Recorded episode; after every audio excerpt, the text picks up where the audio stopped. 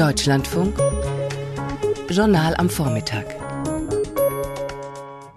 Heute mit dem Marktplatz und im Studio ist Philipp Banse ganz herzlich willkommen. Die Zeiten, da man zum Surfen, Mailen, Video gucken, vor dem Rechner am Schreibtisch zu Hause hocken musste, diese Zeiten sind endgültig vorbei. Telefone mit Internetanschluss können außerdem sagen, wo in der Nähe ein guter Italiener ist und gleich noch dorthin navigieren. Das Internet ist schon länger mobil, aber jetzt wird es endgültig zum Massenphänomen. Die Umsätze der Mobilfunkanbieter mit mobilen Daten explodieren. Jeden Tag werden 200.000 mobile Geräte verkauft, auf denen Android läuft, das Betriebssystem von Google. Verbraucher haben also endlich eine echte Alternative zum iPhone und zum Universum von Apple. Was bieten moderne Datentelefone? Was ist mit welchem Gerät zu machen? Wer ist mit welchem Gerät am besten bedient?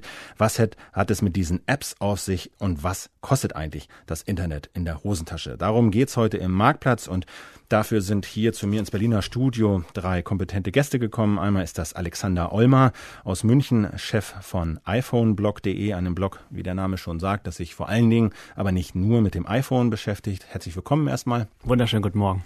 Dann ist da Jürgen Kuri, er ist stellvertretender Chefredakteur des Computermagazins CT. Auch Ihnen herzlich willkommen. Guten Morgen. Und schließlich Jörg Borm vom Mobilfunkanbieter E+. Er spricht also natürlich für E+, aber dann auch für Marken wie Base und Simio. Auch Ihnen herzlich willkommen. Guten Morgen.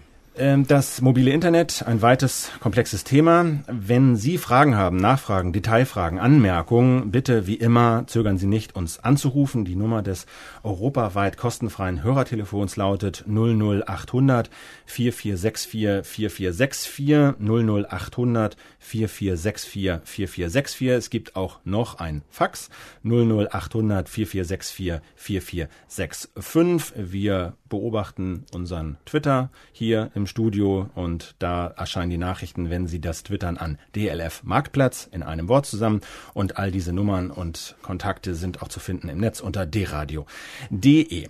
Herr Kuri, stellvertretender Chefredakteur von der CT.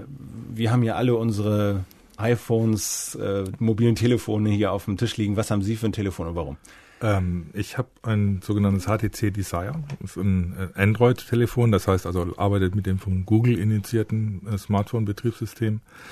Ähm, Warum ich das jetzt gerade? Ja gut, ich habe angefangen, anfangs war die Entscheidung iPhone oder eben so ein Android-Telefon und äh, die Entscheidung war die tatsächlich damals noch nach der Hardware. Das erste Smartphone, das ich äh, da gekauft habe, hatte noch eine Tastatur.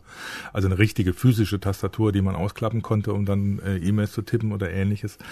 Das der Nachfolger jetzt, denn das zweite, das ich mir besorgt habe, das war dann vor allem schnellerer Prozessor und äh, besserer Bildschirm und äh, da habe ich dann dafür auch auf diese Hardware-Tastatur verzichtet, was gewöhnungsbedürftig ist.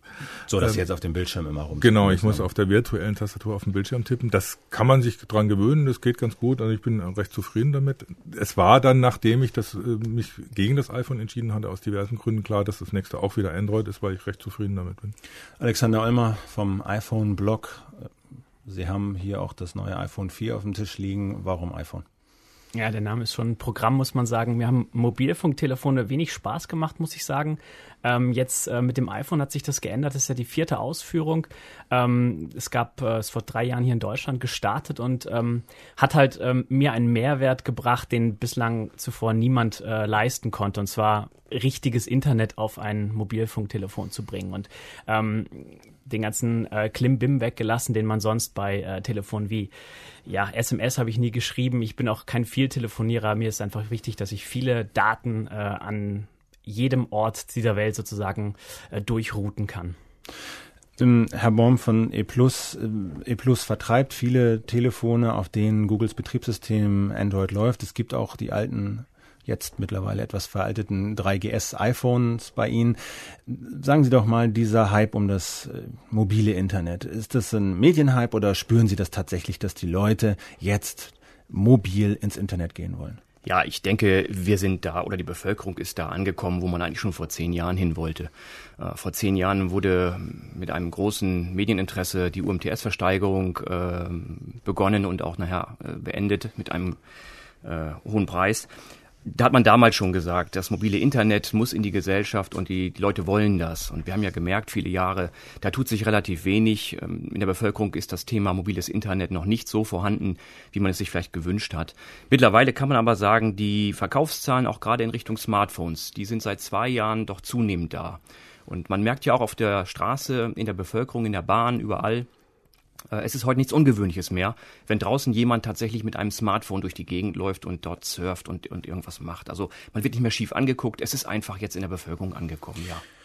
Wenn man jetzt überlegt, das auch nutzen zu wollen. Das Internet unterwegs, so komfortabel wie nie, das E-Mailen und die Apps, auf die wir sicherlich auch noch zu sprechen kommen, dann, das haben wir ja auch hier schon gemerkt, muss man sich zuerst diese Systemfrage stellen. Es gibt also das iPhone, auf dem nur Apples Software iOS läuft. Es gibt den BlackBerry, auf dem die Software von RIM BlackBerry-Software läuft. Es gibt dieses Betriebssystem von Google, was auf ganz vielen Geräten, ganz vieler verschiedener Hersteller läuft.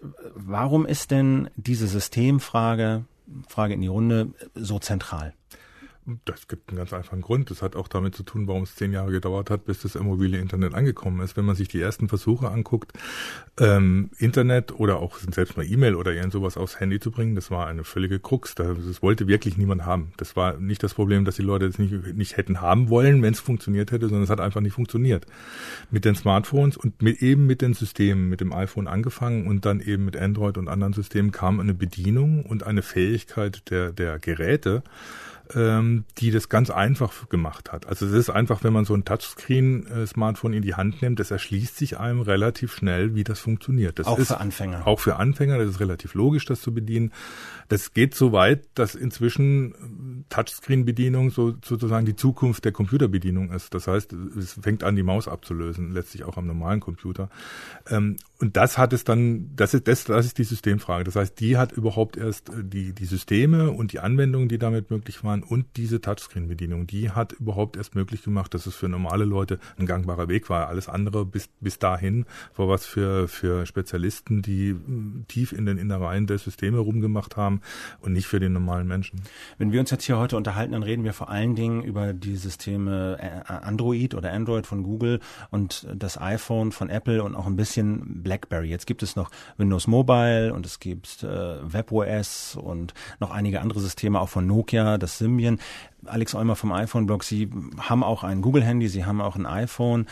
Warum ist das für Verbraucher, für Einsteiger, für Leute, die das nutzen wollen? Letztlich läuft es auf zwei Systeme raus, um die Sie sich kümmern, nämlich Android und iPhone. Ähm, ich würde sagen, das, was am Anfang zu großer, ähm, zu großen Klagewellen geführt hat, dass Apple einen Schritt gewagt hat, den sonst keiner gewagt hat, und zwar Funktionen wegzulassen. Einfach zu sagen, das ist ein, ähm, wir beschränken uns auf elementare Dinge, die jeder verstehen kann. Wir zeichnen auf dem Bildschirm Erklärungen, dass man ähm, Knöpfe hat, die sagen, wo es lang geht, dass man nicht mehr fixe Hardware-Tasten hat, ähm, die man einstudieren muss, die man lernen muss, die man doppelt belegen kann, sondern dass man sagt, man äh, beschränkt sich auf ganz elementare Funktionen und baut dann langsam langsam auf. Und man hat jetzt gesehen innerhalb der letzten äh, drei Jahre, dass einiges an Funktionen hinzugekommen ist. Man hat ähm, die Nutzerschaft mitlernen lassen. Ähm, davon haben sich viele andere Hersteller was abgeguckt. Die haben ihren eigenen Beitrag in kleinen Bereichen geleistet, die dann auch wieder zurück ins iPhone geflossen sind. Ähm, wir beschränken uns meines Erachtens auf diese beiden Systeme, weil sie ähm, ähm, durch diese Touch-Oberfläche und diese wirklich ähm, klare Struktur ähm, vielen Menschen ermöglichen, sowas zu nutzen. Und BlackBerry hat einen ganz speziellen Ansatzpunkt, und zwar der heißt E-Mail. Ähm, und, und, und Nachrichtenkommunikation ähm, mit, der Hard mit den Hardware-Tasten. Ähm, da kann man sehr schnell mit äh, Mails verschicken etc. Ähm, die anderen beiden Geräte sind meines Erachtens breiter ausgelegt, auch gerade was die Applikationsvielfalt angeht. Jürgen noch von der CT? Ja, wobei, da würde ich jetzt mal das WebOS zum Beispiel, das äh, von, von Palm kommt, nicht, nicht ganz außen vor lassen. Das hat damit zu tun, zum einen bietet es genau dieselben Funktionen als System, ist natürlich vom ganz kleinen Hersteller gewesen, deswegen nicht so viel Verbreitung gefunden, auch was die Anwendung angeht die Situation ändert sich dadurch, dass Hewlett Packard die Firma aufgekauft hat und mit WebOS ganz massiv in den Markt will. Da muss man mal abwarten, was da noch auf uns zukommt. Da gibt's nur einfach noch nicht so viele Geräte. Da gibt's im Moment noch nicht so viele Geräte. HP hat angekündigt, sowohl Smartphones wie, wie Tablet-Computer damit bauen zu wollen. Das wird noch eine spannende Geschichte mit dem Ganz anders als bei Nokia, die es einfach verpennt haben und gute Hardware bauen, aber mit der Software einfach nicht klarkommen. Bleiben wir also mal bei Google und, und Android und äh, iPhone, Apple auf, auf der anderen Seite. Das sind zwei unterschiedliche Philosophien, die sich damit verbinden. Einig, was sie eint, ist diese leichte Bedienung, diese Touch-Oberfläche. Dennoch äh, unterscheiden die sich so ganz grundsätzlich und man muss sich am Anfang ein paar zentrale Fragen stellen. Herr Baum von E plus Sie vertreiben Android. Wo beschreiben Sie mal die Unterschiede? Unterschiede aus Ihrer Sicht äh, zwischen Apple und, und, und Android? Naja, ich denke mal, äh, die Unterschiede sind gar nicht mal so riesig, denn in der Bedienung sind beide Geräte vom Prinzip her ja ähnlich. Äh, beide bediene ich mit dem, mit dem Finger über dem Bildschirm sozusagen. Insofern gibt es da keinen großen Unterschied. Ich denke schon, dass Apple mit dem iPhone äh, seinerzeit vor wenigen Jahren einen Schritt voraus war. Und das haben wir ja gerade auch schon gehört. Diese Bedienerfreundlichkeit, die Nutzerfreundlichkeit, dieses intuitive Bedienen. Ich muss mich nicht mehr durch ein Endgerät, ein Handy durchhangeln sozusagen auf der Suche nach der Einstellung, ähm, wie das ja früher war. Ich hatte zwei belegte Tasten mehrfach belegt und dann war es schwierig, da erstmal ins richtige Menü reinzukommen. Das hat sich jetzt quasi damit ja alles deutlich verändert vereinfacht. Und ich glaube, das ist auch eben der Grund für diesen großen Erfolg. Aber dennoch gibt es ja Unterschiede, äh, Alex Holmer. Ja, also ähm, Apple bietet halt ähm, Hardware und Software aus einem Haus und das ist, glaube ich, der entscheidende Unterschied gegenüber Android. Ähm, Google stellt ein ähm, quelloffenes Betriebssystem zur Verfügung, das äh, Hardwarehersteller lizenzieren können. Man ist sozusagen konfrontiert dann mit ähm, Android-Telefonen das heißt, mehrere Hersteller bieten Android-Telefone an. Das heißt, man hat eigentlich keinen richtigen Konkurrenten, sondern hat mehrere Konkurrenten auf dem Feld. Und die können natürlich alle ganz unterschiedlich ausfallen. Das heißt, wenn ich jetzt ein HTC gekauft habe und mir zwei Jahre später ähm, ein, ein, ein Samsung oder wie auch immer kaufe, dann ähm, muss ich prinzipiell, weil es äh, verschiedene Möglichkeiten gibt, Oberflächen einzubinden, ähm, erstmal wieder mich neu reinfinden. Also Android ist nicht gleich Android. Bei Apple ist das eine bisschen äh, konstantere Linie, die halt ein Betriebssystem haben, das sowohl auf ähm, dem iPad läuft, auf dem iPhone als auch auf dem iPod Touch ähm, und das sich jetzt konstant kontinuierlich über die letzten Jahre aufgebaut hat. Jürgen Kugel von der CT schüttelt den Kopf. Ja, muss ich ein bisschen, bisschen widersprechen, weil diese Unterschiede zwischen zum Beispiel einem HTC oder einem Samsung oder einem, einem äh, Sony Ericsson Android-Handy, die sind eigentlich marginal. Die grundsätzliche Bedienung und die grundsätzlichen Anwendungsmöglichkeiten und die Apps sind dieselben. Und das System ist dasselbe. Das bietet sich teilweise auf der Oberfläche in einem anderen Design dar oder man kann andere Skins auswählen oder ähnliches, aber die grundsätzliche Bedienung ist gleich. Das heißt, wenn ich ein Android-Handy in der Hand gehabt habe, komme ich auch mit einem anderen Android-Handy normalerweise klar. Kann man denn sagen, dass, weil das iPhone aus einem Guss ist mit einer Software, wo der Hersteller alles unter Kontrolle hat, was ja auch sehr ambivalent ist, dass es ein bisschen leichter und flüssiger und einsteigerfreundlicher zu bedienen ist, während das Android aufgrund äh, viele Handys von verschiedenen Herstellern, die verschiedene Oberflächen programmieren, da so ein bisschen kantiger und, und schwieriger ist? Es ist, es ist tatsächlich noch eher das System, mit dem dann auch Experten vielleicht arbeiten wollen, äh, was aber nicht heißt, dass der normale Anwender nicht damit klarkommt. Es ist immer noch so, dass das iPhone, weil eben alles tatsächlich aus einer Hand kommt, äh, insgesamt äh, besser auf äh, alles abgestimmt ist. Äh, das Android-Handys sind aber da nicht viel hinterher. Ja, Alex Holmer vom iPhone-Blog. Ich äh, würde dem noch ergänzen, dass ich mir gerne mal die Frage stellen, wem kann ich so ein äh, Telefon dann wirklich in die Hand geben? Und wenn, wenn ich dann wirklich äh, vor meiner Mutter stehe, in einem höheren Alter, äh, welches von diesen Telefonen, die ich auch zu Hause habe, kann ich ihr in die Hand geben? Welches kann sie nach fünf Minuten bedienen? Und da fällt halt die Wahl in ganz vielen Fällen einfach auf das iPhone, wo es ähm, sehr intuitiv ist, da reinzukommen, ähm, die so Expertengeschichten mit Installationsprozessen ähm, gar nicht wünschen. Und ähm, das fängt also beispielsweise bei dieser Android-Geschichte schon da an, wenn wir vielleicht später auch noch auf die Empfehlung eingehen können, dass es ähm, hier vielleicht eine sehr elementare Sache ist, das neueste Betriebssystem von, von Google, ähm, das 2.2er zu empfehlen. Und es gibt noch diverse Geräte in dem Markt, die auch als aktuelle neue Geräte angeboten werden, die noch mit dem alten Betriebssystem kommen, ähm, was noch erhebliche Nachteile hat. Diese Detailfragen, die sich vielleicht ein normaler Nutzer gar nicht stellen möchte, ähm, müssten aber eigentlich bewusst gemacht werden. Kommen wir mal zum ganz konkreten, zu den ganz konkreten Anwendungsfällen, die wir mit diesen Telefonen machen wollen. Wir haben schon ein bisschen gesprochen über Surfen, über das mobile Internet, über das mobile Web, sicherlich eine Hauptanwendung äh, immer noch. Sind die da beide gleich auf?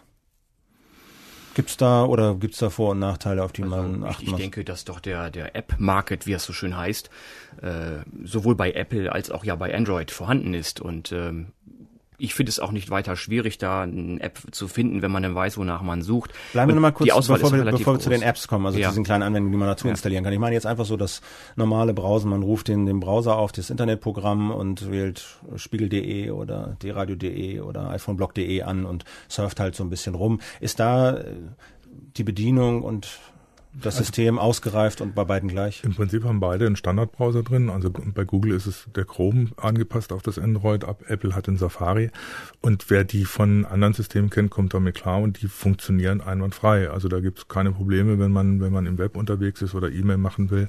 Das ist im Prinzip problemlos möglich. Beide Systeme bieten auch eine gute Integration mit dem jeweiligen Anbieter. Das heißt, wenn ich ein iPhone habe, E-Mail, Kalender und sowas mit Apple zusammen zu machen, ist ganz einfach. Entsprechend ist es mit Google. Wenn ich ein Google-Handy habe, dann ist irgendwie Google Kalender, Google Mail überhaupt kein Problem. Das funktioniert alles automatisch und da gibt es eigentlich keine Probleme. Das Problem haben eher die anderen Betriebssysteme, würde ich sagen, die anderen Telefone. Also während Android und ähm, das iPhone da oben auf sind, äh, haben Nokia und, und äh, BlackBerry ähm, sind zwei Generationen hinterher meines meiner Meinung Was so dieses Surfen, genau. intuitive genau. Eingeben, durch die Webseiten bewegen angeht. Genau. Wie ist das mit E-Mail? Da ist BlackBerry sicherlich, äh, haben Sie schon gesagt, äh, vorne, weil es diese man nennt immer Hardware-Tastatur, aber so diese richtige Tastatur mit Knöpfen, die hoch und runter gehen, äh, noch hat. Wie ist das mit den, bei den anderen Telefonen? Kann man mit denen E-Mails schreiben? Ausgezeichnet. Also kommt darauf an, ob welche Vorleben hat. Gut, das ist dann, dann wieder der Vorteil bei Android, dass sie diverse Anbieter haben. Gibt es eben auch welche, die eine Tastatur anbieten. Das ist für viele Leute natürlich noch angenehmer. Man gewöhnt sich aber an die virtuellen Tastaturen sehr schnell. Das hat das iPhone ja auch gerade gezeigt.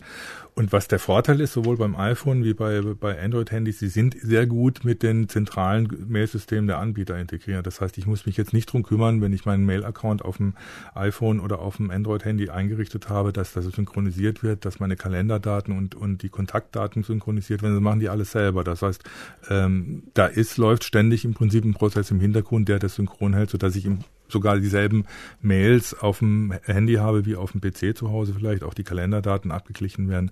Das funktioniert bei den beiden Systemen ganz ausgezeichnet. Wenn man sich natürlich beim Apple, beim iPhone auf die Apple-Angebote einlässt und bei Google auf die Google-Angebote. Funktioniert denn das Google-iPhone auch mit anderen Adressen als mit Google Mail und Google Kalender? Das funktioniert auch mit natürlich mit anderen Mail-Accounts, auch mit anderen Kalendern. Funktioniert nicht ganz so gut, wie wenn man es dann bei den Google-Angeboten macht.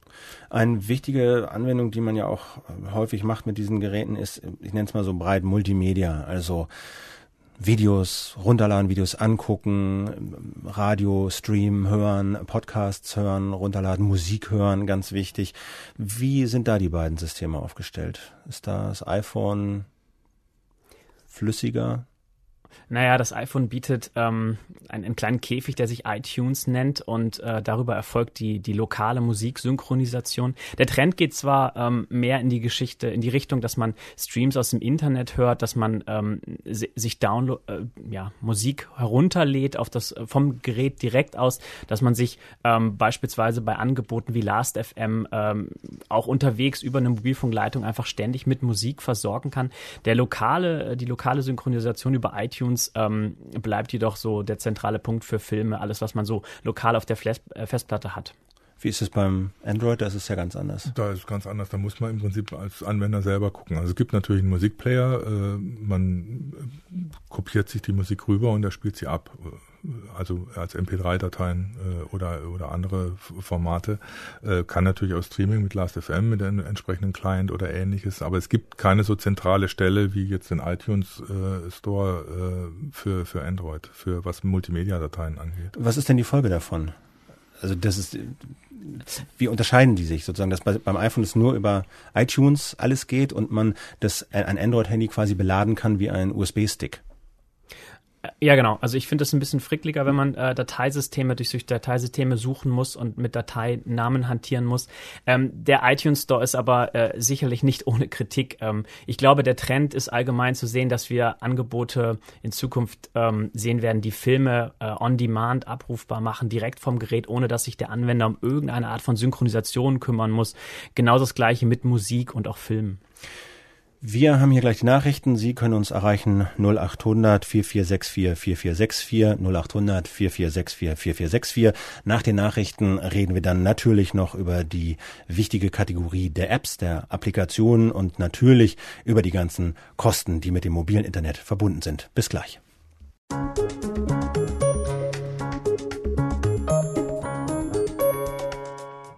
Mit dem Marktplatz im Deutschlandfunk. Da unser Thema heute immer noch das Internet in der Hosentasche, iPhone, Android und Co. Welches Smartphone taugt für welche Nutzer? Im Studio sind dafür Jürgen Kuri, stellvertretender Chefredakteur der Computerzeitschrift CT, dann Alexander Olmer, Chef von iPhoneblog.de und Jörg Borm vom Mobilfunkanbieter E+. Sie sollten nicht zögern, uns anzurufen, falls Sie Fragen haben zu diesem doch recht komplexen und umfangreichen Thema. Die bundesweit, europaweit sogar kostenfreie Hörertelefonnummer lautet 0800 4464 4464 0800 4464 4464. Ein Faxgerät nimmt auch Faxe entgegen unter der Nummer 0800 4464 4465 und E-Mails kommen natürlich auch an, wenn Sie sie schicken, an die Adresse marktplatz.dradio.de. Ein ganz wichtiges Kapitel, wenn es darum geht, mit Handys das Internet zu nutzen und was diese Telefone auch so reizbar und reizvoll vor allen Dingen gemacht hat, sind die sogenannten Apps, also Applikationen, kleine Programme, die man sich mehr oder weniger unkompliziert auf diesen Telefonen installieren kann und die haben den Funktionsumfang von Telefonen enorm erweitert. Und ich würde jetzt gerne mal die Runde bitten, einfach vielleicht so ein, zwei oder eine Lieblings-App, eine Lieblings- Applikation kurz vorzustellen, damit man mal so ein bisschen das Spektrum deutlich machen kann, was mit diesen Applikationen möglich ist. Jürgen Kuri vielleicht von der CT, was ist für Sie so eine reizvolle Anwendung? Naja, was bei so Smartphones zum Beispiel immer als erstes kommt, ist Navigation. Also ich wurde von der Autobahn hier ins Funkhaus auch von meinem Handy geleitet, dass ich sicher und rechtzeitig ankomme. Das ist aber eher so, ja gut, es ist praktisch und ist natürlich total genial, dass das jetzt einfach auf dem Handy geht und ich ein extra Gerät brauche. Aber wenn es darum geht, was ich am meisten benutze oder was ich am sinnvollsten finde, das ist, das gibt so zwei Sachen. Das eine ist Evernote, das ist so ein Notizprogramm, das gibt es für einen PC, für, fürs Web, für, fürs Handy. Mit dem kann ich meine Notizen, was ich unterwegs tippe, wenn ich irgendwo mal einen Artikel anfange oder so, das alles wird synchronisiert. Ich habe es überall gleich vorhanden. Gibt es eben auch als App für für ein Smartphone. Und was am meisten Spaß macht, ist dann so ein Client für Last.fm. Das heißt, der entstellt mir Musik, Radiodienste, die auf Empfehlungen von Freunden basieren oder auf meinen Musikgeschmack oder so auf dem Handy zur Verfügung. Kann ich jederzeit das hören, was mir gerade so in den Sinn kommt. Alexander Olmer vom iPhone-Blog so eine, vielleicht eine ganz nette App auch für Leute, die anfangen wollen, einsteigen wollen, das mal kennenzulernen. Als kleine Erweiterung, ähm, wenn man ähm, einen, einen T-Mobile-Vertrag hier in Deutschland abschließt mit dem iPhone zusammen, kann man so eine äh, Navigon-Software äh, sich kostenlos runterladen. Das ist eine, eine relativ vollwertige Navigationssoftware, wenn man im Auto kommt. Ich bin äh, mit der mit den öffentlich-rechtlichen gekommen hier, kenne mich nicht so viel in Berlin aus und ähm, habe auf eine App zugegriffen, ähm, die mich hierher gelotst hat, mir alle Detailverbindungen aufgezeigt hat. Das sind so, ähm, ja, das ist der neue Luxus, den man sich einfach gönnt, um, um wirklich gedankenlos äh, irgendwo in die S-Bahn einzusteigen und dann irgendwo wirklich rauszukommen gezielt. Ich persönlich ähm, finde es extrem angenehm, ähm, mein, mein komplettes Banking am iPhone zu machen. Ähm, ich habe eine, eine Applikation, die nennt sich iOutbank, die ähm, mehrere Accounts verwalten kann. Das heißt, ich muss mich nicht separat in jedes Konto einloggen. Ich kriege meinen Kontostand äh, aufgezeigt. Ich kann genau sehen, wenn eine Buchung reinkommt, wenn ich irgendwas über eBay gerade verkauft habe. Es gibt natürlich auch eine eBay-App, kann ich genau sehen, ähm, dem schreibst du jetzt die Mail, das Geld ist noch nicht da oder ich kann den Artikel verschicken beispielsweise beispielsweise. Jörg Baum von E+. Ja, ich habe so mehrere Anwendungen. Äh, ich bin ja nun auch jemand, der viel unterwegs ist. Ähm, ich habe genauso eine Navigations-App drauf, die sehr gut funktioniert und die tatsächlich auch in der Lage ist, äh, das herkömmliche Navigationssystem im Auto zu ersetzen. Durchaus vollwertig. Und als Fußballfan natürlich eine Fußball-App, die mich darüber informiert, äh, wie denn gerade so der Stand der Bundesliga ist und äh, ja, darüber informiert, wann die nächsten Spiele anstehen. Äh, dann eine Verkehrsinfo, was auch ganz wichtig ist, finde ich heutzutage, eine Stauinfo, die man schnell abrufen kann, sortiert nach Autobahn, nach Bundesstraße und so weiter. Das geht relativ schnell im Zugriff auch. Und ähm, Ganz besonders wichtig finde ich ein News-App. Es gibt so ein World News Newspaper-App. Da lassen sich dann alle großen Zeitungen, im Prinzip weltweit, aber auch gerade die deutschen Zeitungen, Tageszeitungen dann wiederfinden. Und da kann man dann mit dem auch eben schon angesprochenen Browser, der ja bei dem Android-System mit drauf ist, ähm, kann man dann sehr, sehr gut einen Nachrichtenüberblick sich verschaffen. Man bekommt diese Anwendung aus einem Laden, aus einem Online-Laden. Bei iTunes heißt der iTunes Store oder der, der, App Store und äh, bei Android heißt es Marketplace. Einige dieser Anwendungen sind gratis, viele sind gratis, kann man sich einfach runterladen, andere kosten 79 Cent, 1, 2, 3, 4 Euro. Navigationssoftware ist manchmal ein bisschen teurer, aber viele sind umsonst. Trotzdem gibt es grundsätzliche Unterschiede zwischen diesen beiden Einkaufsläden. Bei dem, bei dem App Store und äh, bei dem Marketplace. Bei dem Marketplace kann jeder Anwendungen reinstellen. Es findet nahezu keine Kontrolle statt. Bei Apple prüft Apple jede Anwendung, lässt sie zu, lässt sie nicht zu. Die Kriterien sind bisschen schwammig. Was bedeutet das für den Verbraucher? Was, welche Vor- und Nachteile habe ich davon? Naja, aus meiner iPhone-Perspektive muss ich natürlich sagen, dass der Verbraucher im ersten Schritt äh, in Anführungszeichen äh, geprüfte Software bekommt. Äh, die kann natürlich trotzdem Fehler halten. Zumindest hat mal äh, jemand drüber geschaut und das dann freigeschaltet. Das heißt, ähm, bestimmte K Kriterien, ähm, die beispielsweise ja Schadsoftware etc. werden da ausgeschlossen. Wohingegen der Android Market ähm, auch äh, Anbieter zulässt oder man Fremdsoftware installieren kann, die nicht abgesegnet sind von äh, irgendeiner Stelle. Jürgen Kuri von der CT, ist das so, dass Anwendungen für Android-Geräte tendenziell unsicherer sind? Hm, ja, kann man, man kann es so sagen, ist aber eigentlich eine theoretische äh, Ansicht, ne? weil das hängt natürlich immer von den konkreten Anwendungen ab, ob dann überhaupt das Interesse besteht, von irgendwelchen Kriminellen da äh, Angriffe zu starten. Grundsätzlich ist so, dass bei Android-Handys kann man, muss man nicht auch über den Market gehen, man kann Anwendungen auch unabhängig von dem Market installieren. Das, äh, das geht heißt, bei Apple nicht. Das geht bei Apple nicht. Das heißt, grundsätzlich ist es so, die Verantwortung ist beim, beim Android-Handy beim, beim äh, Nutzer größer als bei, bei Apple. Das heißt, er muss selber kontrollieren, was, was da passiert, wer, was er da wirklich installiert und vorsichtig sein. Das ist im Prinzip, muss man sich genauso verhalten, wie wenn man äh, am PC eine Anwendung installiert, die man nicht kennt oder äh, ähnliches. Das heißt, äh, äh, Vorsicht ist immer angesagt, eine gesunde Portion Misstrauen auf jeden Fall. Jetzt ist es äh, auf der anderen Seite muss man dann bei Apple sagen, die das ist natürlich nicht nur eine, eine, eine Kontrolle der Software auf äh, Sicherheit und ob sie Schadsoftware hat, sondern es geht auch darum, ob die äh, Software den Bedingungen von Apple passt. Das heißt, es gibt bestimmte Ausschlusskriterien. Man darf zum Beispiel keinen Konkurrenzbrowser bauen äh, und, und ähnliche Geschichten. Es gibt teilweise inhaltliche Kontrolle, weil der App Store sauber im Sinne von inhaltlich sauber sein soll.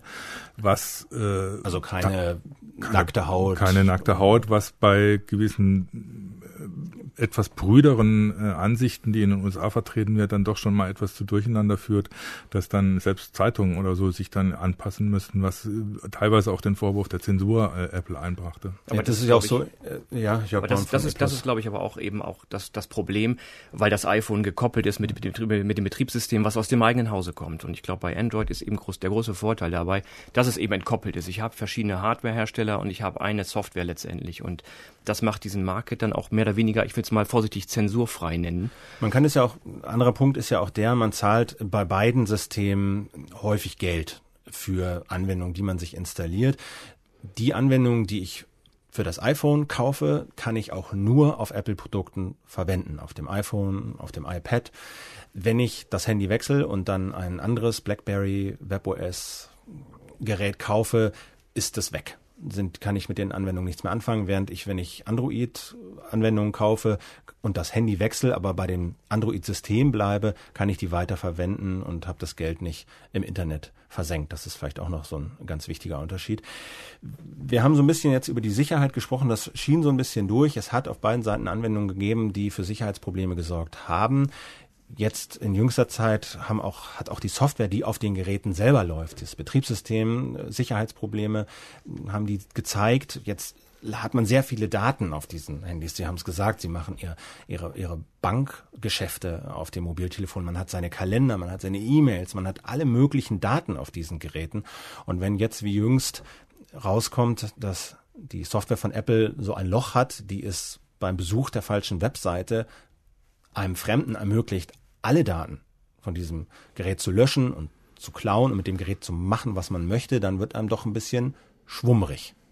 Auf jeden Fall. Vom iPhone-Blog. Auf jeden Fall. Da kann ich nur, kann ich nur zustimmen. Das ist jetzt äh, gestern auch gefixt worden. Es war äh, dringend also heißt notwendig. das Loch ist gestopft das, worden. Das Loch ist gestopft worden. Es wird sicherlich nicht das letzte Loch bleiben. Ähm, keines der Betriebssysteme ist ähm, gefeit gegen irgendwelche Angriffe. Es wird immer wieder Schwachstellen geben. Ich glaube, da nehmen sich jetzt Smartphones auch nichts mehr gegenüber klassischen Computern. Äh, wir sind noch weit davon entfernt, glaube ich, äh, Antivirensoftware irgendwie auf unseren Smartphones zu installieren. Aber trotzdem, man hat einen extrem hohen privaten Anteil von Daten auf diesem Gerät. Da ist ähm, ein großer Teil meines Lebens drin, ein großer Teil meiner Kontakte. Ähm, das möchte ich nicht verloren wissen. Ähm, die verschiedenen durch die Bank weg, eigentlich alle Betriebssysteme haben Sicherheitsmechanismen eingebaut. Das heißt, ähm, verschlüsselte Container, in dem man seine Daten ablegen kann, was jetzt Banking beispielsweise angeht. Eine, eine Zugangssperre ist ähm, auch bei mittlerweile mehreren Telefonen ähm, über diese vierstellige Zahlenkombination am Anfang äh, hinweg. Man kann dann stärkere Passwörter dort festlegen. Es gibt wie bei BlackBerry ähm, auch so eine Fernlöschung, dass man, ähm, wenn das Telefon wirklich ge geklaut wird, verloren geht etc., dass man so aus der Entferne sozusagen die Daten zumindest löschen kann. Jetzt hat es auch ähm, um den BlackBerry Diskussionen gegeben. Einige Staaten, arabischer Staaten wollten äh, den BlackBerry zu Hause bei sich nicht mehr zulassen, weil die E-Mails nicht abhörbar sind äh, und diese Staaten damit ein Problem haben. Ist BlackBerry wirklich so sicher und sind alle anderen so unsicher? Ja, es kommt drauf an. Äh, der BlackBerry ist sicher, wenn er mit einem bestimmten Server, Service eingesetzt wird in Unternehmen. Dann kann auch RIM als Hersteller nicht auf diese Mails zugreifen. Wenn ich ihn als Privatanwender benutze, dann ist immer noch das normale Internetprotokoll dazwischen geschaltet. Das lässt sich im Prinzip abhören wie jeder andere Mailverkehr auch. Also da ist, als für Privatanwender, wenn ich einen BlackBerry einsetze, normal im Internet, ist es auch nicht sicherer als ein anderes Smartphone. Grundsätzlich muss man bei allen Smartphones davon ausgehen, dass sie im Prinzip ja nichts anderes sind als ein Computer in ein kleines Gehäuse gegossen mit einer besonderen Bedienung. Ich kann dann Anwendungen installieren und sobald ich eben als Anwender Anwendungen installieren kann, kann ich mir auch Schadsoftware einhandeln. Bevor wir jetzt zu den ersten Hörerfragen kommen, müssen wir noch mal über die Kosten äh, reden fangen wir mal mit dem, mit dem iPhone an. Das gibt es, das jüngste iPhone, was immer auf den Markt kommt. Jetzt ist es die Version 4. Die gibt es ausschließlich bei der Telekom, ausschließlich mit einem Zweijahresvertrag. Alex Eumer äh, vom iPhoneblog.de, was muss man da so zahlen, um mit dem iPhone unterwegs im Netz zu sein? Ähm, es gibt im Moment vier verschiedene Tarifstufen. Das hat sich über die Jahre auch äh, gewandelt. Im Moment kann man Verträge abschließen, die ähm, eine 25 Euro Grundgebühr beinhalten, 45, 60 und 120 und bekommt dann verschiedene Telefon- äh, und SMS-Pakete inklusive. Ähm, das kleinste Modell beinhaltet 200 MB an Daten Megabyte. Äh, Kommt man damit Megabyte, lang am. Anfang mit 200 Megabyte, wenn man surft und mailt und die Applikationen nutzt, die ja auch viel Datenverkehr erzeugen? Ja, das ist immer, ähm, wenn man so ein Telefon dann wirklich hat, dann, dann, dann merke ich bei vielen Anwendern, dass sie auch mehr damit machen. Ähm, viele Leute gehen an dieses Themenfeld ran und sagen, ich mache nur ein paar Mails und äh, das kann ja nicht so viel verbrauchen. Aber wenn dann die, wirklich die Option da ist, ähm, sich navigieren zu lassen, äh, irgendwie Fernsehen über das Gerät zu schauen, etc., etc., dann äh, werden auch mehr Daten umgesetzt. Ähm, äh, die anderen Datenpakete sind prinzipiell bei den höheren Tarifen unbegrenzt, die sind jedoch gedrosselt auf ähm, nach einer bestimmten Anzahl von Megabyte im Monat äh, auf ein geringeres Niveau dann. Das heißt, was muss man da so ungefähr anlegen, wenn man so ein iPhone hat. Über zwei Jahre ist man ja gebunden, man zahlt eine monatliche Gebühr, man zahlt einen Preis für das iPhone. Wo landet man da so über diese zwei Jahre? Ja, die Rechnung bei zwei Jahre, die ist mir eigentlich immer nicht so recht, weil man die bei den anderen Geräten nicht so aufmacht, ja. den Topf. Ähm, also man, man, man, man zahlt einen Festpreis für das iPhone, der ungefähr bei äh, den, den Standardtarifen, die man so empfehlen kann, zwischen 45 und 60 Euro pro Monat, ähm, ja, Gerätepreis von 200 Euro, 200, 300 Euro würde ich sagen. Und dann hat man halt diese monatlich laufenden Kosten, die man aber bei den anderen Geräten natürlich auch hat. Wenn ich jetzt kein iPhone möchte, dann kann ich mir ein beispielsweise Android-Gerät kaufen. Die gibt es ohne Vertragsbindung. Die sind dann natürlich ein bisschen teurer. Das heißt, ich kann zu beliebigen Anbieter gehen und mir ein Gerät kaufen, was für mich passt, was Bildschirmgröße passt, wo die Kamera mehr passt und was muss ich denn dann dafür ausgeben? Äh, Jörg Baum von E+. Ja, das, das hängt davon ab, was ich denn für ein Nutzungsverhalten habe. Wir haben es gerade schon gehört. Äh, wenn ich einsteige in das Thema und mich zum ersten Mal mit dem Smartphone beschäftige, dann bin ich mir noch nicht im Klaren darüber, wie viel werde ich denn damit machen. Aber dann lohnt es sich vielleicht mit so einer kleinen Flat einzusteigen. Also eine Flat gerade im Inland ist sicherlich das sicherste. Dann habe ich einen festen Preis im Monat und dann weiß ich auch eben, was auf Wie hoch ist das? Das liegt so etwa bei 10 Euro beginnt so etwa bei 10 Euro. Und es gibt eine weitere Möglichkeit, eine Tagesflatrate. Dann zahle ich wirklich nur für diesen einen Tag, wo ich dann surfe oder die Tage, die ich verbrauche. Da sind wir dann so, reden wir so über Preise zwischen zwei und drei Euro am Tag. Das heißt, da ist dann sozusagen auch eine gewisse Schadensbegrenzung mit dabei, wenn ich dann nachher doch merke, aha, ich mache mehr mit dem Gerät und ich komme dann in diesen Modus rein. Jetzt bin ich doch irgendwie ein Normalnutzer oder sogar ein Vielnutzer und äh, sehe das halt so Anwendungen wie Navigation oder sowas, wenn dann doch mehr zusagen als vorher geplant oder gedacht. Äh, dann besteht die Möglichkeit, Möglichkeit, eben auch diese Flatrate auszuweiten. Und dann muss ich so mit, mit Kosten etwa rechnen von etwa 20 Euro im Monat. Im Monat, dazu muss man sagen, dass das Gerät aber natürlich auch äh, kostet zwischen Richtig, das 250 und 600, 700 Euro. Ganz genau. Das Gerät ist ja dann im freien Verkauf erhältlich, beziehungsweise auch eben dann jeweils bei dem Anbieter äh, mit einer gewissen Bindung über zwei Jahre. Das haben wir gerade schon gehört. Da muss ich dann halt selber gucken, was bin ich denn bereit dafür auszugeben. Jürgen Kuri nochmal von der CT. Ja, ein, eines sollte man auf jeden Fall, wenn man sich ein Smartphone zulegt, grundsätzlich beachten. Diese ganzen Smartphones, die Systeme, die übertragen ständig Daten. Selbst dann, wenn ich nicht selber ins Internet gehe, synchronisieren sie die Mails, synchronisieren sie Kalenderdaten, gucken sie nach, ob Updates für die Apps vorliegen oder für die Anwendung. Das heißt, es findet immer wieder Datenübertragung statt. Das kann man letztlich nur ausschalten, indem man die Datenübertragung ganz abschaltet, dann ist aber der Sinn des Smartphones eben letztlich weg. Das heißt, Grundsätzlich ist es Volumen- oder zeitbasierte Tarife für ein Smartphone sind absolut nicht sinnvoll. Das heißt, man sollte immer gucken, dass man eine wie auch immer geartete Form der Flatrate kriegt. Das heißt unbegrenzte Nutzung. Unbegrenzte und man Nutzung. läuft nicht in eine Kostenfalle. Richtig, ja. Und ja. auch solche Tarife mit 200 Megabyte äh, Volumen in, inklusive sind eigentlich nicht empfehlenswert, weil man, wenn das Smartphone wenn man das hat, dann ist es, es äh, auf jeden Fall so, dass man sehr schnell mehr äh, Nutzung äh, hat. Das heißt, die Daten werden immer mehr, die man überträgt und man gerät sehr schnell in die Grenze. Wir haben jetzt erste Hörerfragen. Thomas Meinert in Köln erstmal. Hallo und herzlich willkommen in der Sendung. Äh, was äh, interessiert denn die Hörer? Ja, ja, viel Kritik. Man merkt, dass äh, die Computer doch die englische Sprache lieben und bevorzugen und die Programmierer meistens auch. Und das setzt sich offensichtlich bei den Telefonen zum Leidwesen vieler Hörer dann doch, doch, doch fort.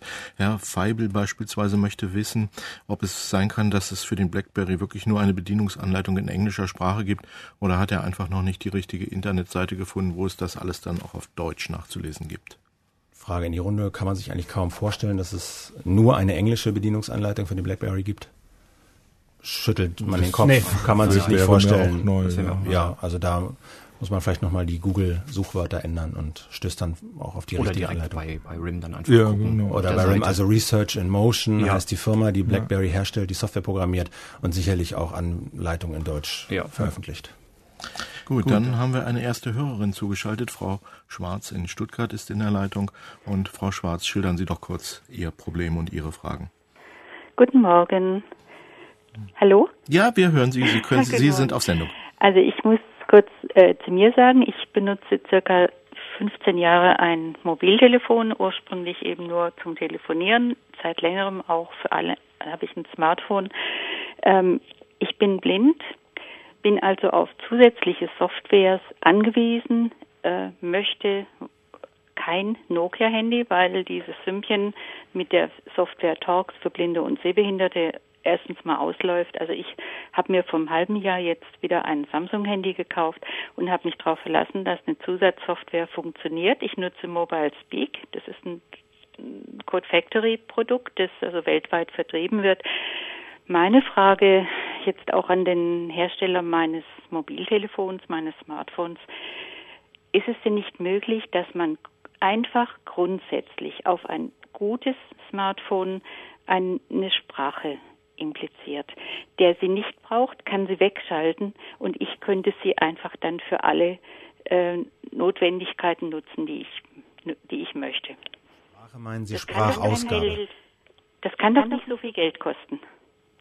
Okay, ja, ich frage mal in die Runde Sprache. Ich vermute, Frau Schwarz meint Sprachausgabe, dass das, genau. dass das Telefon sagt, was es tut und genau. man es mit der Sprache bedienen kann. Wähle Mama, wähle Vater. Ähm, meiner Meinung nach macht Android da relativ gute Arbeit.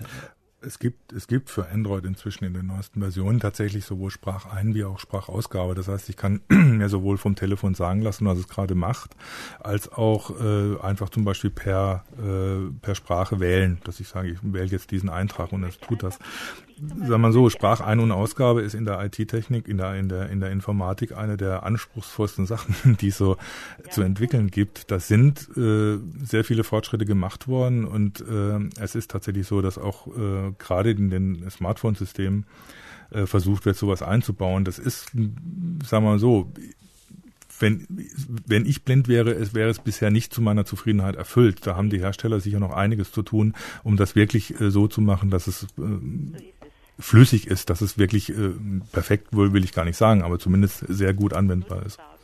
Ja, äh, Alex Orner vom iPhoneblog.de hat sein iPhone in der Hand und möchte auch noch was sagen. ja, also ich glaube, es ist auch auf generellen äh, Computersystemen äh, alles noch ausbaufähig, mhm. was da an äh, Bedienhilfen geleistet wird. Ähm, das iPhone hat auch äh, solche Geschichten eingebaut, dass sich Texte vorlesen lassen, dass sich ähm, selbst die, die Bildschirmoberfläche ähm, stark vergrößern lässt, wenn man beispielsweise ähm, nur, sehr schwach sehen kann, dass man äh, die Farben wegschalten kann, dass man sich die einzelnen Menü Menüknöpfe vorlesen kann, auf denen man gerade ist, um sie dann zu aktivieren. Ähm, das ist ein guter erster Anfang, würde ich sagen, ähm, der ja weiter ausgebaut werden muss. Das macht ja auch die Äußerung von Frau Schwarz deutlich. Dank, vielen Dank, Frau Schwarz, nach Stuttgart und Thomas Meinert hat äh, noch mehr Hörerfragen. Ja, die, ja, die Frage, wie man denn mit dem Laptop und dem intelligenten Telefon zusammenarbeiten kann oder verzichtet man dann besser auf das intelligente Telefon und nimmt einen sogenannten Stick, der dann vom Laptop aus direkt drahtlos über ins Internet geht, natürlich auch über die herkömmlichen Mobiltelefonfrequenzen.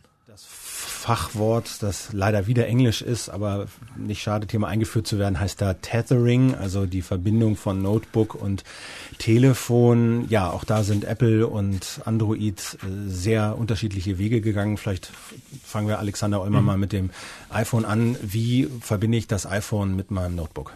Also mittlerweile ist das Verbinden kein Problem mehr. Das geht sowohl über das äh, ganz normale Standard-USB-Kabel äh, als auch über Bluetooth, also über die drahtlose Verbindung.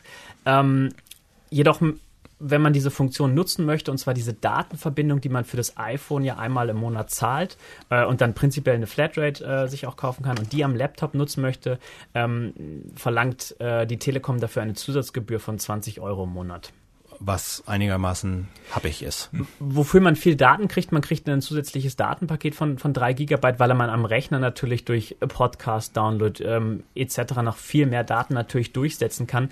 Aber prinzipiell sind 20 ähm, Euro um das allein zu aktivieren, beziehungsweise es gibt noch ein kleineres Paket für, für 5 Euro, ähm, sind schon happig. Eigentlich sollte das inklusive sein. Äh, Jürgen Kuri von der CT, wie macht Android das? Ähm, in der neuesten Version kann Android auch dieses Tethering.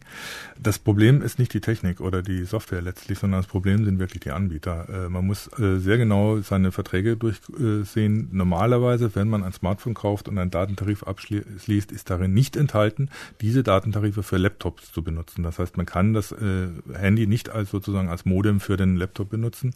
Da muss man Zusatztarife abschließen äh, oder man nimmt für den Laptop gleich einen USB-Stick äh, mit mit äh, Mobilfunkanbindung und schließt dafür einen speziellen Datentarif ab. Das ist immer ein Problem bei den Providern, die wollen da zusätzliches Geld für haben. Aber jetzt ist es glaube ich auch so, Herr Born, bei den neuesten Android-Geräten kann man das Android-Telefon zu einer Art mit, mit dem Android-Telefon eine Art WLAN, ein Funknetz aufspannen und sich in dieses Funknetz mit seinem Notebook einloggen. Ist das so? Richtig, das ist so. Das ist aber, äh, wie gesagt, in der neuesten, deswegen dauert es so lange, um die Handys, die man von einem Provider hat, mit dem neuesten System auszustatten, weil die wollen das nicht. Die wollen diese Funktion am besten ausgeschaltet haben. Vodafone zum Beispiel äh, macht das so. T-Mobile im Prinzip wird da auch drauf bestehen, dass entweder die Funktion ausgeschaltet wird oder wenn man sie nutzt, eben zusätzliche Kosten entstehen.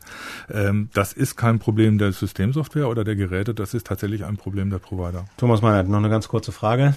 Ja, ja. die richtet sich an den E-Plus-Experten. Die Netzabdeckung für die Datenraten ist beispielsweise für Herrn Eckert ein Problem, aber auch viele andere Hörer haben angerufen und nach dem nun wirklich besseren Ausbau von E Plus gefragt. Der sei doch in vielen ländlichen Bereichen doch noch, äh, naja, lässt sehr zu wünschen übrig, sage ich mal. Baum von E Plus, bitte kurze Antwort. Ja, eine ganz kurze Antwort dazu. Also der Ausbau geht mit Sicherheit weiter und wir arbeiten da sehr stark und intensiv dran, dass es kommt.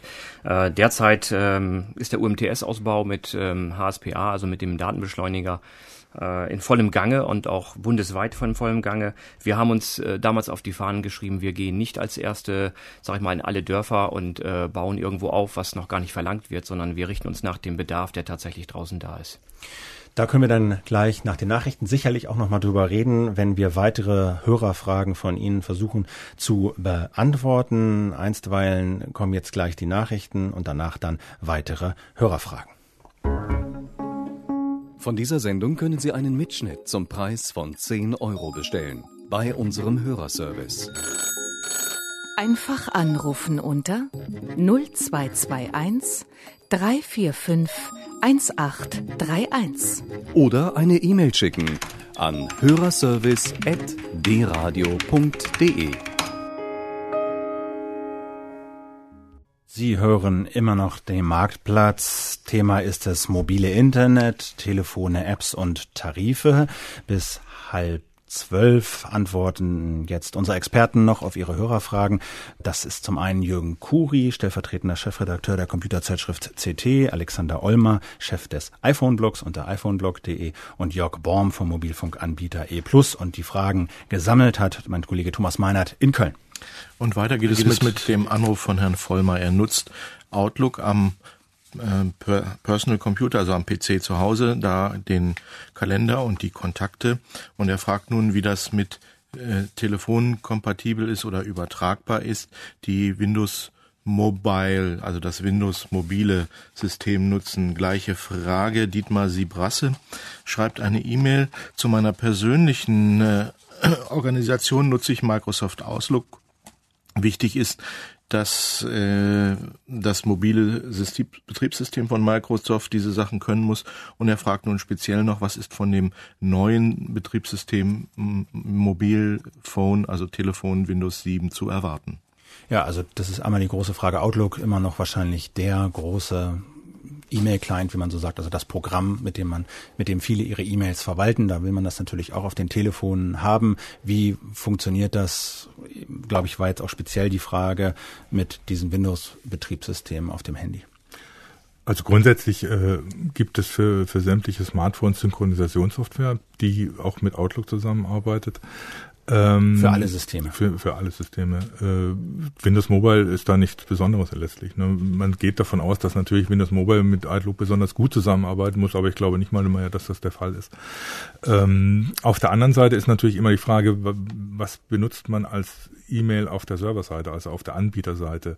Wenn man einen E-Mail-Anbieter benutzt, der das sogenannte IMAP-Protokoll unterstützt, muss man sich darum eh keine Sorgen machen, weil die Smartphones mit solchen Dienstleistern direkt kommunizieren können können. Das heißt, man muss nicht mehr mit dem PC synchronisieren, sondern hat sowohl vom PC wie vom Smartphone aus Zugriff auf dieselben Mail-Datenbank sozusagen und muss dann nicht mehr extra synchronisieren. Das ist im Prinzip für sowas ein empfehlenswerter Weg. Also nur um das nochmal klar zu machen, da liegen bei diesem IMAP, also IMAP geschrieben, liegen die E-Mails auf einem Rechner mhm. im Internet und ich gucke mit meinem Mobiltelefon auf diesen Rechner im Internet und sehe die E-Mails und wenn ich nach Hause gehe an meinen Schreibtisch und mit meinem wie auch immer genannten Internet-E-Mail-Programm auf diesen Server gucke, sehe ich dieselben E-Mails. Und da ist es dann nicht mehr wichtig, wie ich diese E-Mails von meinem Rechner im Büro auf mein Handy bekomme, weil die ohnehin alle auf diesem Rechner im Internet liegen. Richtig, ja. Und es ist nicht nur so, dass man dieselbe Mail sieht, sondern man sieht auch auf allen Geräten, ob man eine Mail schon gelesen hat oder nicht und, und ähnliches. Das heißt, die gesamte äh, Mail-Datenbank, die gesamte Mail, es steht auf allen Geräten, mit denen man drauf zugreift, gleich zur Verfügung. Das ist, finde ich, den empfehlenswerten Weg eigentlich in so einem Fall. Jetzt ist ja Outlook auch ein großes Kontaktverwaltungsprogramm. Wie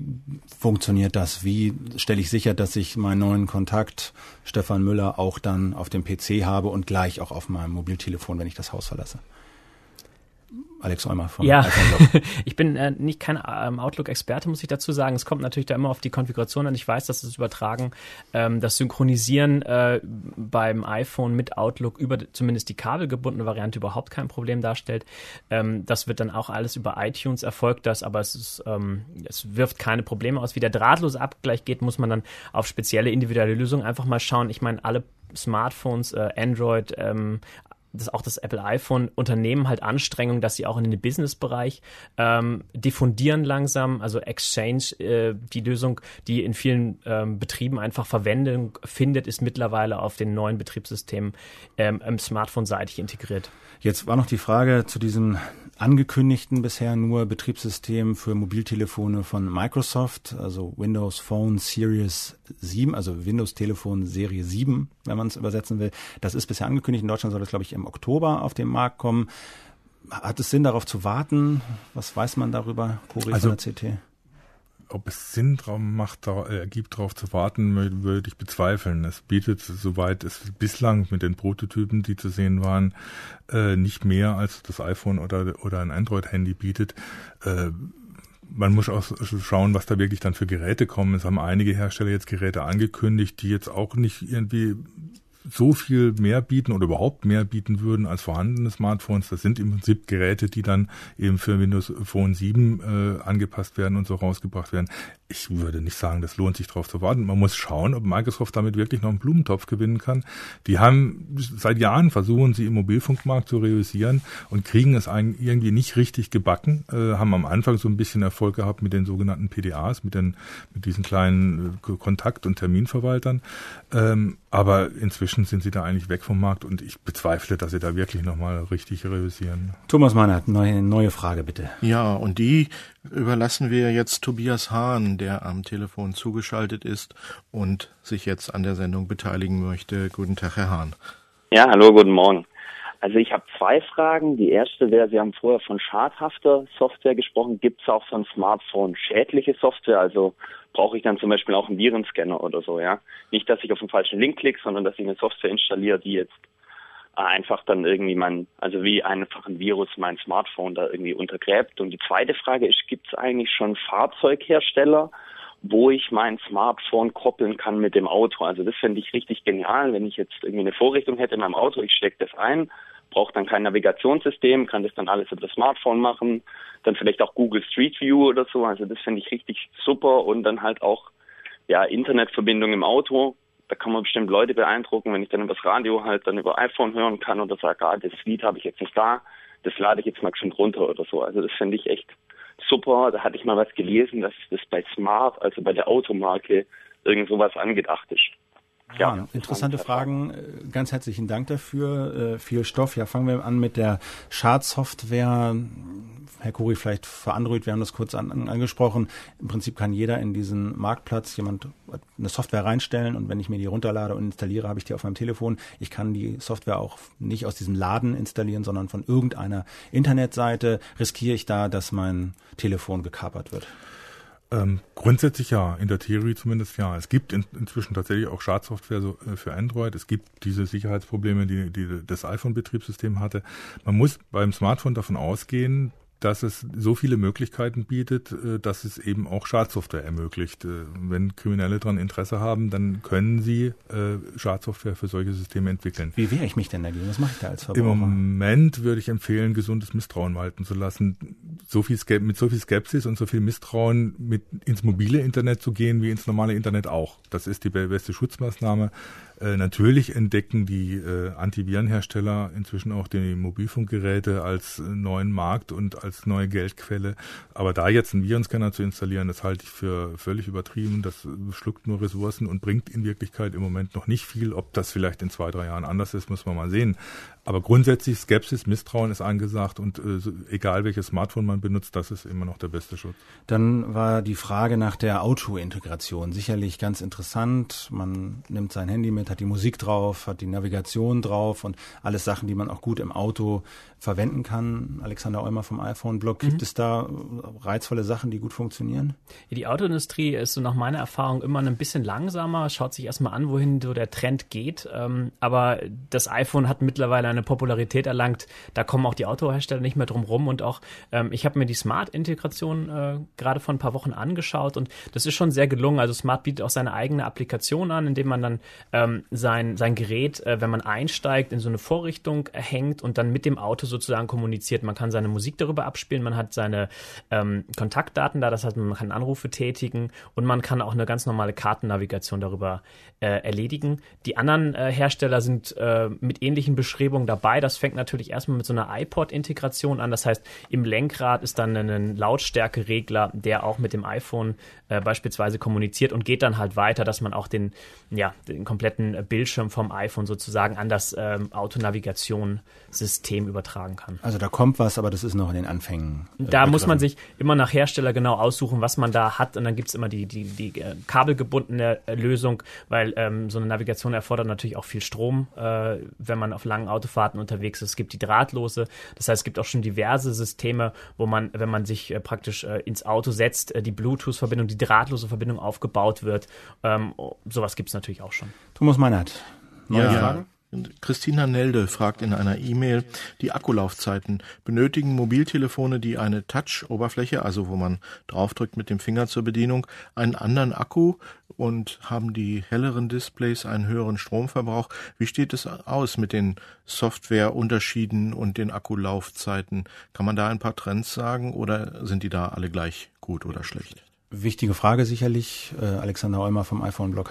Ja, ist äh, immer eine elementare Frage und die Annahme, die äh, besteht bei Leuten, die jetzt noch kein Smartphone in der Verwendung haben, ist, ähm, dass so ein Akku halt mehrere Tage halten muss. Das kann man, glaube ich, für alle Smartphones durch die Bank verneinen, ähm, weil man viel mehr mit dem Gerät macht. Es gibt natürlich immer, ähm, man erinnert sich zurück in die Vergangenheit, als das gute alte Telefon noch irgendwie eine Woche ähm, äh, so gelaufen ist. Man hat natürlich echt viel weniger mit dem Gerät gemacht. Man hat irgendwie mal eine SMS geschrieben oder telefoniert.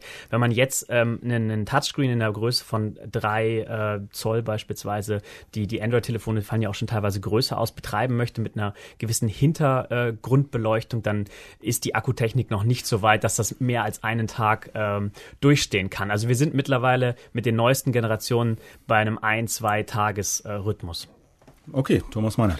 Jetzt ist Reisezeit. Viele Menschen reisen nicht nur in Deutschland, sondern im weiteren Ausland, speziell im Dollarraum.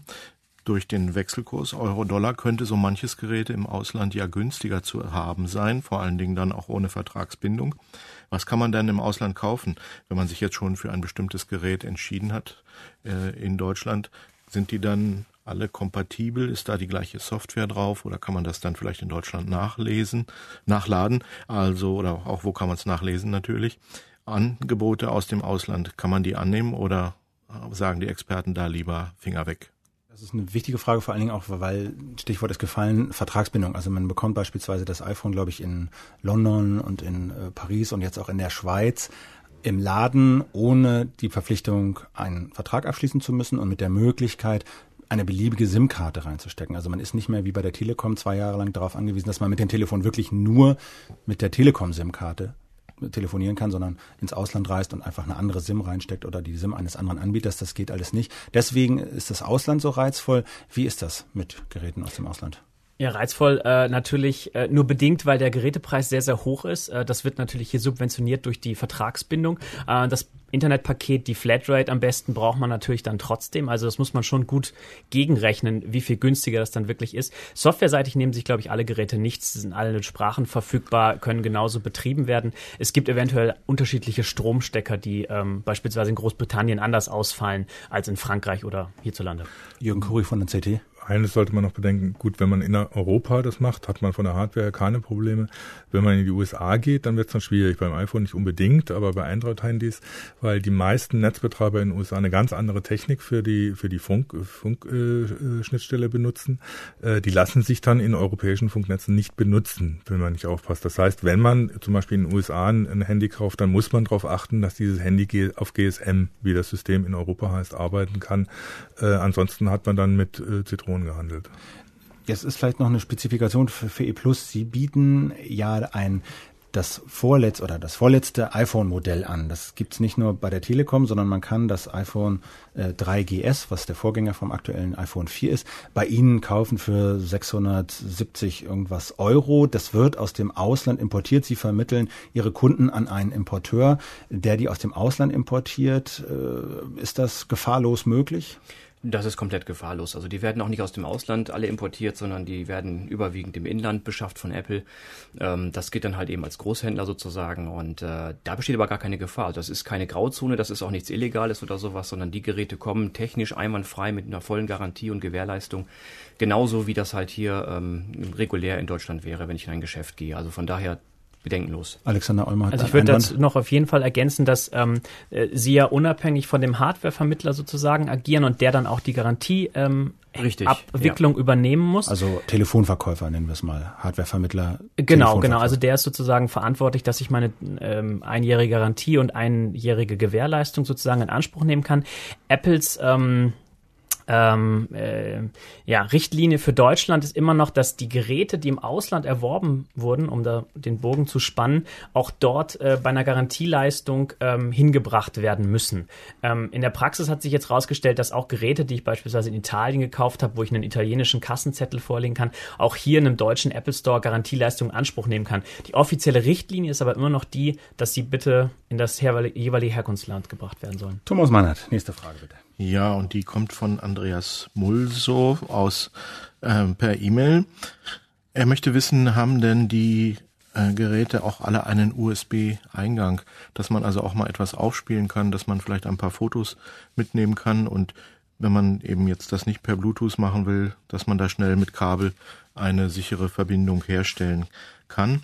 Und das andere ist natürlich, wenn man die Fotos jetzt auf dem PC hat und man speichert sie auf Speicherkarten, wie sieht es mit den Speichermedien, mit den Wechselspeichermedien aus? Also die Verbindung, Sachen aufzuladen, Sachen mitzunehmen, abzuspeichern. Ja, das ist bei beiden Systemen, die wir hier besprechen, iPhone und Android, relativ unterschiedlich. Fangen wir mit Android an. Jürgen Kuri von der CT. Ich wüsste jetzt kein, kein äh, Android-Handy, das keine USB-Schnittstelle hat. In, inzwischen sind die auch äh, glücklicherweise auch weitgehend standardisiert auf das sogenannte Micro-USB. Da kommt äh, im Verlauf des nächsten Jahres sogar dann einheitliche Ladegeräte für diese Schnittstelle. Das heißt, es gibt eine Schnittstelle zur Datenübertragung und fürs Ladegerät, die für alle Handys gleich sein wird ab 2011. Das ist bei, bei den Android-Handys oder grundsätzlich bei den meisten Smartphones bis auf das iPhone äh, inzwischen Standard. Und Fotos, wie bekomme ich die dann auf das entweder über äh, die Fotos gehen entweder über die USB-Schnittstelle drauf oder wenn man ein Lesegerät für SD-Cards am Rechner hat, kann man es natürlich auch die SD-Card aus dem Gerät nehmen. Es gibt alle Geräte haben äh, SD-Cards zur Speichererweiterung, äh, auf die man auch direkt schreiben kann, wenn man ein Lesegerät am PC hat. Und da befüllt man das Android-Handy wie ein USB-Stick. Richtig, ja, man, äh, man befällt es wie ein USB-Stick oder wie, den MP3-Player, den man, den man vielleicht hat oder so. Es geht dann eben auch mit Fotos. Alexander Olmer vom iPhone-Blog. Beim iPhone funktioniert das anders. Ja, genau. Also da gibt es keine Speicherkartenerweiterung. Die äh, Synchronisation erfolgt ähm, äh, nur über das USB-Kabel mit der entsprechenden Software dann, die aber auf allen Betriebssystemen läuft. Oder man spielt die Fotos ins Netz auf äh, Fotodienstleister wie Flickr, eine Dropbox. Ähm, das sind so Services, die stellen Speicherplatz zur Verfügung und wenn man sie da hochspielt, kann man sie an jedem beliebigen Rechner wieder runterladen. Ansonsten funktionieren, kommen die Fotos über diese Software iTunes, die auf dem Windows-PC läuft, die aber auch im Apple natürlich auch läuft. Über diese Software kommen die dann auf das. Genau, Telefon. iTunes ist die Schnittstelle, aber es gibt natürlich dann auch unterschiedliche Programme. Ähm, man kann auch direkt äh, unter Windows in diesem Dateibrowser und die Bilder einzeln runterziehen. Genauso am Macintosh-Betriebssystem. Okay, Thomas Meinert. Ja, na, Nachfrage zu diesem Thema nochmal war von einem Hörer, ob dann diese Kabel, diese USB-Verbindung in beide Richtungen funktionieren. Also sowohl aus dem Telefon auf den Computer als auch umgekehrt. Jürgen Kugel ja, von der CT. Ist, das ist kein Problem. Das ist, funktioniert in beide Richtungen problemlos. Man kann vom PC auf die Karte zugreifen oder vom, vom äh, äh, und äh, sowohl auf die Karte speichern wie aus der Karte was auslesen. Okay. Ein Hörer aus Kiel möchte wissen, ob er auch Excel-Tabellen auf dem Telefon bearbeiten kann, also mit einer Software, die Kalkulation kann, die rechnen kann. Für Kaufleute unterwegs vielleicht ganz wichtig. Ja, fangen wir mit dem Android an. Ja, es gibt, es gibt für, für sämtliche Smartphones, also iPhone, Android, äh, Nokia, gibt es tatsächlich äh, Pakete, die das versprechen, Excel-Tabellen auf dem Smartphone äh, bearbeiten zu können. Ob ich das machen will, das ist eine ganz andere Frage. Ich glaube, das ergibt einfach nicht viel Sinn, weil gerade wenn es dann um größere Excel-Tabellen geht, sind die auf diesem doch äh, dann sehr beschränkten Bildschirm sehr schwer zu bearbeiten. Und wenn man dann auch noch keine physische Tastatur hat, sondern mit der virtuellen Tastatur arbeiten muss, dann wird es ziemlich schwierig. Auch wenn die Programme das versprechen, es ist nicht wirklich handhabbar. Aber lesbar sind sie zumindest auch Lesbar kann man, das ist problemlos möglich. Da gibt es äh, nicht nur komplette Programme, die bearbeiten versprechen, sondern auch nur, nur Programme, die sie nur anzeigen, sodass man sie lesen kann. Aber bearbeiten, das ist noch eine andere Sache. Ich glaube, da äh, ist noch ein ziemlich weiter Weg, bis sie auf den Smartphones das sinnvoll möglich ist. Thomas Meiner, bitte. Nee, kommt die E-Mail von Kurt Grammlich auf den Tisch.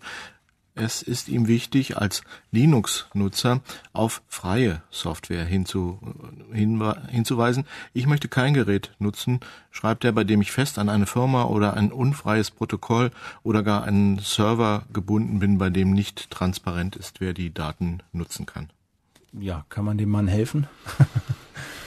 Im Moment eigentlich nicht richtig. ähm, gut, es ist so, dass das Android-System ist von Google initiiert, ist in die Open Source gegeben worden, also eher als freie Software veröffentlicht worden, basiert letztlich auf dem Linux-Kernel. Aber um, ob ich jetzt Android-Telefone wirklich als freie Telefone bezeichnen möchte, da sind sie doch zu sehr an Google gebunden, zu sehr auch an die Provider gebunden, äh, als dass man wirklich davon sprechen könnte. Android ist freie Software, okay, aber das Telefon selber, das Smartphone und die Software ergibt nur zusammen mit dem Gerät und mit den Diensten, die drauf laufen, wirklich Sinn. Das ist dann wirklich nicht mehr als freies Gerät oder freie Software zu bezeichnen. Thomas Meiner, bitte. Lesse Scheele fragt, ob man dann auf den verschiedenen Systemen auch einen Flash-Player nutzen kann, müssen wir erstmal erklären, was ein Flashplayer ist und dann die Frage beantworten. Flashplayer, denke ich, ist schnell erklärt. Das ist eine kleine Software, die sagen wir, den Großteil des Videos anzeigt, was äh, im Internet angeboten wird. Auf jedem Windows-PC fast vorinstalliert, glaube ich, mittlerweile. Ja, um Videos auf dem Mobiltelefon zu sehen, fangen wir mit dem iPhone an. Läuft da Flash? Ja, also glaube ich, die prominenteste Diskussion äh, rund um das iPhone. Apple hat sich dagegen entschieden, das zu integrieren. Äh, sie haben gesagt, das sind zu viele Ressourcen, die da aufgewendet würden für ein ähm, ja, Containerformat, was äh, ihrer Meinung nach nicht mehr Stand äh, der heutigen Technik ist, ähm, ist immer ein großer Kritikpunkt und ähm, den, den sehe ich persönlich auch, dass das viel Content einfach vorliegt. Aber der Trend zeigt schon deutlich, dass ähm, YouTube hat sein ganzes Kontingent an Filmen umgestellt, ähm, dass Flash nicht mehr die Bedeutung hat, wie sie es von zwei, drei Jahren noch hatte. Um Video anzuzeigen. Äh, Video läuft aber, äh, Flash läuft aber zumindest theoretisch auf dem Android-Betriebssystem, allerdings nicht wirklich stabil, glaube ich. Ne? Nicht wirklich stabil, soll jetzt mit der neuesten Version richtig gut funktionieren. Wobei man tatsächlich sagen muss, man kann zwar darüber streiten, dass Apple das nicht will, aber ob Flash jetzt wirklich die, der Weisheit letzter Schluss ist, ist wirklich die Frage. Ähm, man hat auch geschrien, als Apple damals die Diskettenlaufwerke abschaffte, heute benutzt sie keiner mehr und das so ein ähnliches droht unter Umständen auch Flash mit neuen Webtechniken, die das tatsächlich besser machen können. Angesichts der fortgeschrittenen Zeit würde ich gerne eine Art Schlussrunde einläuten. Erstmal ganz herzlichen Dank an Thomas Meinert und ganz herzlichen Dank für die vielen Fragen und die vielen Anrufe. Wir haben jetzt viel darüber geredet, vor allen Dingen über diese beiden Systeme iPhone und Android. Kann man sagen, kauft ein Handy, geht in den Laden, nehmt es in die Hand, guckt euch an, ob es, sag mal, euch gefällt, ob die Oberfläche gefällt und kauft das und einen richtig großen Fehler könnt ihr damit nicht machen?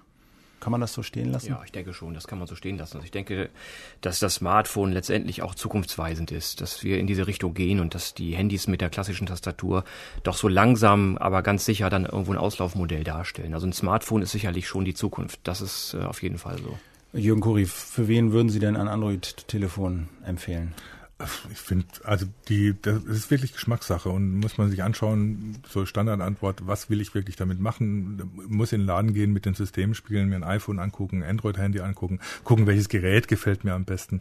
Grundsätzlich ist es so, würde ich zustimmen, Smartphones sind die Zukunft. Das mobile Internet in zwei bis drei Jahren reden wir nicht mehr über das mobile Internet als was Besonderes, sondern so wie über jedes andere Internet auch. Derzeit ist es noch so, ich muss mir natürlich auch anschauen, wie die Versorgung mit den Netzen ist. In Ballungsgebieten, sage ich, führt kein Weg am Smartphone vorbei. Wenn ich auf dem Land wohne, muss ich nochmal gucken, wie die Versorgung ist.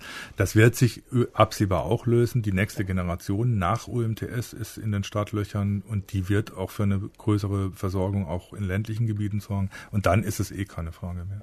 Alex, Alex Eumer vom iPhone-Blog. Ja, ich finde, äh, das sollte jeder auf ausprobiert haben, ähm, was ein Smartphone an Mehrwert bieten kann, gerade was die Applikationen angeht. Auch wenn man, wie gesagt, wie ich das vorhin schon gesagt habe, ähm, erstmal jetzt sagt, man möchte eigentlich nur Basisfunktionalität ähm, haben wie telefonieren. Ähm, man macht dann schon mehr mit dem Gerät, als man als man äh, vorher geplant hat. Und äh, sie bringen einen erheblichen Mehrwert, egal welches Gerät man kauft. Ich ähm, äh, kann natürlich äh, zum iPhone mal raten, sich das anzuschauen, äh, weil das ein sehr schönes Rundumpaket ist. Mhm, aber durch die Bank weg ähm, großer Mehrwert äh, ja, in einem kleinen Gerät. Und die günstigere Alternative zum iPhone ist sicherlich noch Android. Ja. Äh, Jörg Baum, kurzes ja. Schlusswort. Ja, also das ist äh, sozusagen das, das, der Gegenpol zum iPhone ist mit Sicherheit ein Android-System.